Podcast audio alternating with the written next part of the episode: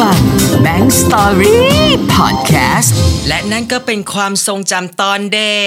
ก เอาล่ะ เริ่มเรื่องมาขนาดนี้แล้วเนี่ยรู้เลยว่าจะต้องเล่าเรื่องราวที่ย้อนกลับไปอีกแล้ว รู้สึกว่าถ้าเป็นเรื่องราวในอดีตเนี่ยผมว่ามันก็สนุกดีนะ พอเรานึกย้อนกลับมาในทุกวันนี้ แล้วก็รู้สึกว่าเออเราก็ผ่านหลายช่วงเวลามาเหมือนกัน แล้วก็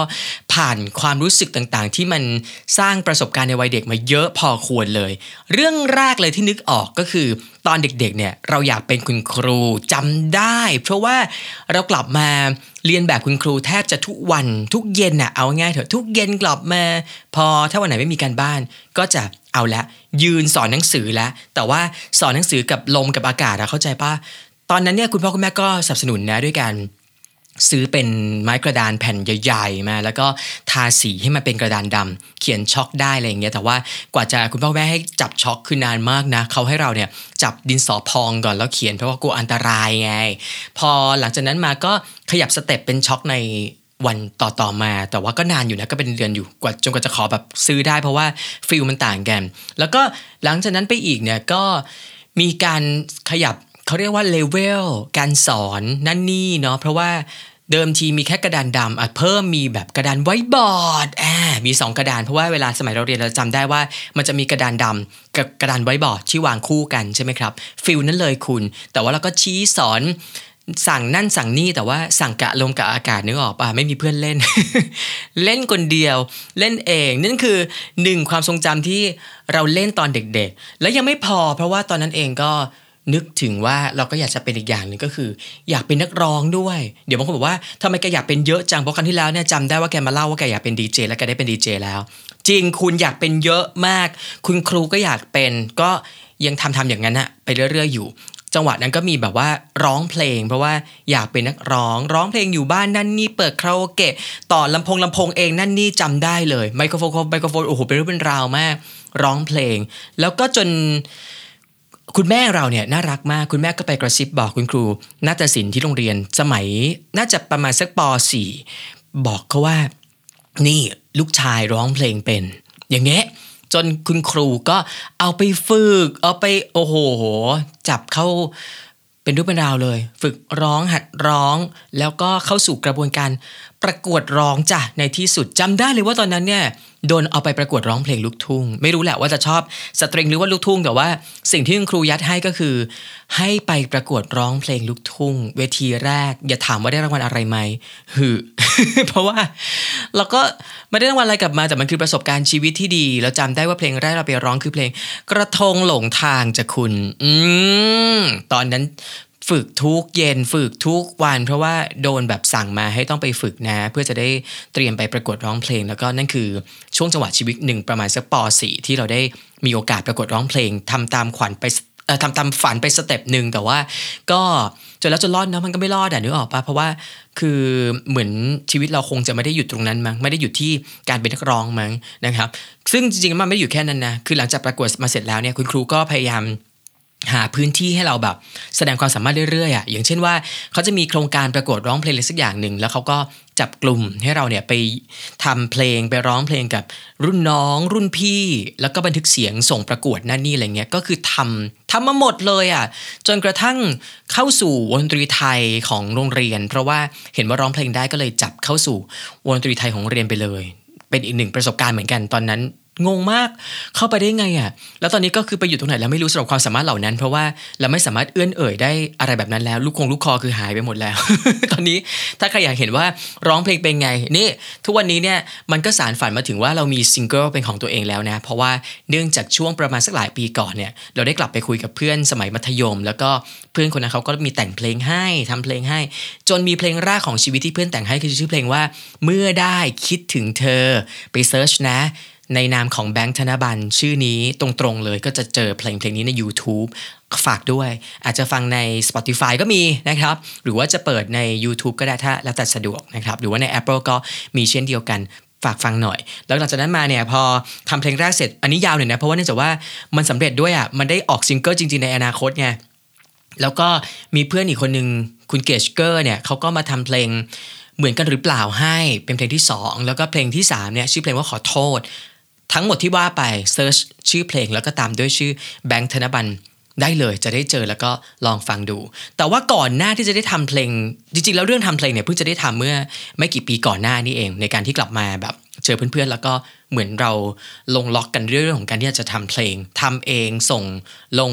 สตรีมมิ่งเองอะไรเองอย่างเงี้ยนะครับ หรือว่าลง YouTube เองถ่าย MV กันเองนั่นนี่นะครับ แต่ก่อนนั้นถ้าย้อนความกลับไปเนี่ยเราอยากเป็นนักร้องถึงขั้นว่า เรามีการทำ demo อะคุณอัดเสียงร้องเพลงภายในบ้านด้วยไมโครโฟนก๊อกแก๊ก อัดกันเองกับพี่สาวสองคนส่ง demo กันไป คือผมเชื่ออย่างหนึ่งนะว่าอะไรที่มันไม่ใช่ตัวเราเองอะสุดท้ายแล้วมันก็จะมันก็จะไปต่อไม่ได้เนาะมันก็จะแบบเหมือนอยู่ตรงนั้น อยู่แค่ตรงนั้น แล้วก็จบแล้วก็เหมือนแบบตันอะมันก็ไปต่อไม่ได้อย่างเรื่องของการทำซิงเกิลมาทำโปรโมทเองอะไรเอง แต่สุดท้ายแล้วก็ตอนนี้ก็คือนิ่งเฉยไปแล้ว เพราะว่ามันเหมือนมันหยุดอยู่ได้แค่นั้นน่ะนะครับแต่อยากเป็นนักร้องถึงขั้นไหน ถึงขั้นว่า ไอ้อย่างเรื่องครูอะแล้วก็มีกระดงกระดานในการที่สอนหนังสือในบ้านใช่ปะแต่อย่างเรื่องนักร้องก็เช่นเดียวกัน เรื่องนักร้องเนี่ยเราก็มีการบิวพื้นที่ภายในบ้านเป็นเวทีอะไรอย่างเงี้ยอย่างเช่นว่าใช้พื้นที่ตรงกลางระหว่างเตียงนอนของเรากับพี่สาวเนี่ยเป็นพื้นที่เวที มีการตั้งลำโพงลำโพง monitor monitor อยากเป็นถึงขั้นนั้นนะหรือแม้กระทั่งว่ามีเอาเตียงเก่าๆอะคุณ แล้วก็เอาไม้กระดานพาด คุณพ่อก็น่ารักทำให้ พื่อเป็นเวทีหลังบ้าน แล้วก็ขึ้นเวทีกลางแจ้งร้องเพลง เพราะว่าตอนสมัยนั้นอะเวทีกลางแจ้งของคอนเสิร์ตที่มันออกทีวีอะดังมากใช่ป่ะหลายคนน่าจะจำได้ แล้วก็เรียนแบบทำอย่างนั้นเลย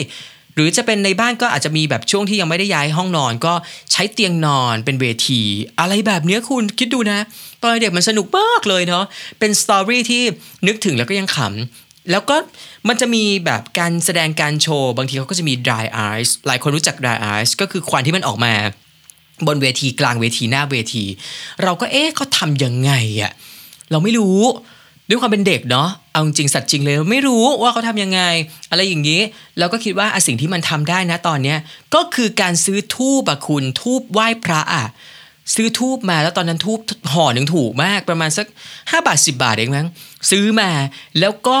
เอามาจุดจ้ะทั้งทั้งกำนั่นแหละจุดแล้วก็วางแบบเหมือนใต้แผ่นไม้ เล็กๆ ซ่อนเอาไว้ ให้มันเป็นแบบควันไหลออกมา เสมือนว่าเป็นแบบ dry ice แต่นั่นคือทำในห้องนอน สิ่งที่เกิดขึ้นก็คือควัน เหม็นทั้งห้องนอนเป็นแบบหลายเป็นหลายอาทิตย์เลยอะเป็นหลายวันเลยนะครับ นั่นคือความทรงจำตอนเด็กจริง ๆ คุณสนุกบอกเลยนะครับ แล้วก็มีอะไรอีกล่ะไอ้อย่างเอาจริงๆเนาะคือเทปที่แล้วที่เราเล่าเรื่องแบบว่าตอนที่จะเป็นดีเจแล้วก็นึกถึงแบบตอนเด็กๆอะเราก็คิดว่าช่วงเวลานั้นนะมันช่วงเวลาที่จริงจังของการแบบจะทำงานดีเจแล้วใช่ป่ะ แล้วรู้สึกว่าเราก็ตั้งใจแล้วก็ผ่านช่วงเวลานั้น พอสมควรแล้วอะ เหมือนเสียเวลาหรือว่าตั้งใจหรือว่าทำตรงนั้นพอสมควรแล้วอะแต่พอมานึกย้อนกลับไปไอ้ช่วงจังหวะเวลาที่เราเล่าไปทั้งหมดตอนต้นจนถึงตอนเนี้ยนะ มันก็เป็นช่วงจังหวะเวลาประมาณเดียวกันเลยที่เราทำกันอย่างต่อเนื่องมา แล้วก็อยู่ในช่วงจังหวะชีวิตเดียวกัน แต่ก็นึกอย่างที่บอกไปตอนต้นเลย ไม่นึกเลยว่าชีวิตคนเราสตอรี่อะ ในช่วงช่วงหนึ่งของชีวิตอะมันเกิดอะไรขึ้นได้เยอะเหมือนกันเนาะคุณทำเป็นเล่นไปนะครับ นี่ก็เป็นเรื่องราวที่วันนี้พอจะนึกออก แล้วก็เอามาเล่าในหัวข้อที่น่าจะเป็นคำฮิตติดปากในขณะนี้ก็คือ นั่นเป็นความทรงจำตอนเด็กจริง ๆ แล้วก็คุณล่ะ มีความทรงจำตอนเด็กอะไรยังไงบ้างเล่าให้เราฟังกันได้นะ มาแชร์กันผ่านเพจแบงค์เหมือนเดิมนะครับ ที่ดีเจแบงค์ธนบันแฟนเพจแล้วก็เชื่อว่าความสนุกของการที่คุณแบบรื้อฟื้นความทรงจำกันแล้ว มาผนวกกับความทรงจำของเราอะไรอย่างเงี้ย มันอาจจะทำให้มีเรื่องบางเรื่องที่มันอยู่ในใจแบงค์แต่มันนึกไม่ออก แล้วก็วันนี้อยู่ๆมามันมันนึกออกอะไรเงี้ยแล้วเดี๋ยวเราเอาเอามาเล่ากัน แต่ถ้าย้อนกลับไปเอาจริงเนาะมันก็ไม่น่าเชื่อว่า ตลอดเวลาที่มันผ่านมา ทุกวันมันมีคุณค่ามากใช่ป่ะเพราะว่าอย่างบางเรื่องบางราวมันเกิดขึ้นในเวลาทับซ้อนกัน แต่มันก็กลายเป็นเรื่องที่เราก็ทำได้แล้วก็ ดำเนินไปพร้อม ๆ กันได้อะไรอย่างเงี้ยอย่างเรื่องของการที่ฝึกดีเจตอนนั้น แต่ว่าใครจะไปรู้ว่ามันก็เป็นจังหวะเวลาเดียวกันกับที่แบงค์ธนแบงค์ธนบัลเองก็อยากจะเป็นนักร้องด้วยอะไรแบบเนี้ยนะครับ ก็เป็นหนึ่งสิ่งที่วันนี้พอจะนึกออก แล้วก็เป็นสตอรี่เล็กๆ ที่เอามาเล่ากันตามชื่อตามสโลแกนของเราเลยว่า Bank Story เธออย่าห้าม ยังไงฉันก็จะเล่าอยู่ดี ผ่านพอดแคสต์นี้ขอบคุณมากที่ทุกคนติดตามกัน ฝากเพื่อนๆมาฟังกันด้วยนะ ฝากแบบตามๆ เพื่อนๆที่รู้จักกันมาฟังกันมาสนิทกัน แล้วไงก็แล้วแต่เดี๋ยวครั้งหน้าคงจะมีเรื่องดีๆ เรื่องสนุกๆมา เมาส์กันอีกผ่านพอดแคสต์นี้นะครับ Bang Story Podcast เธออย่าห้ามฉันจะเล่า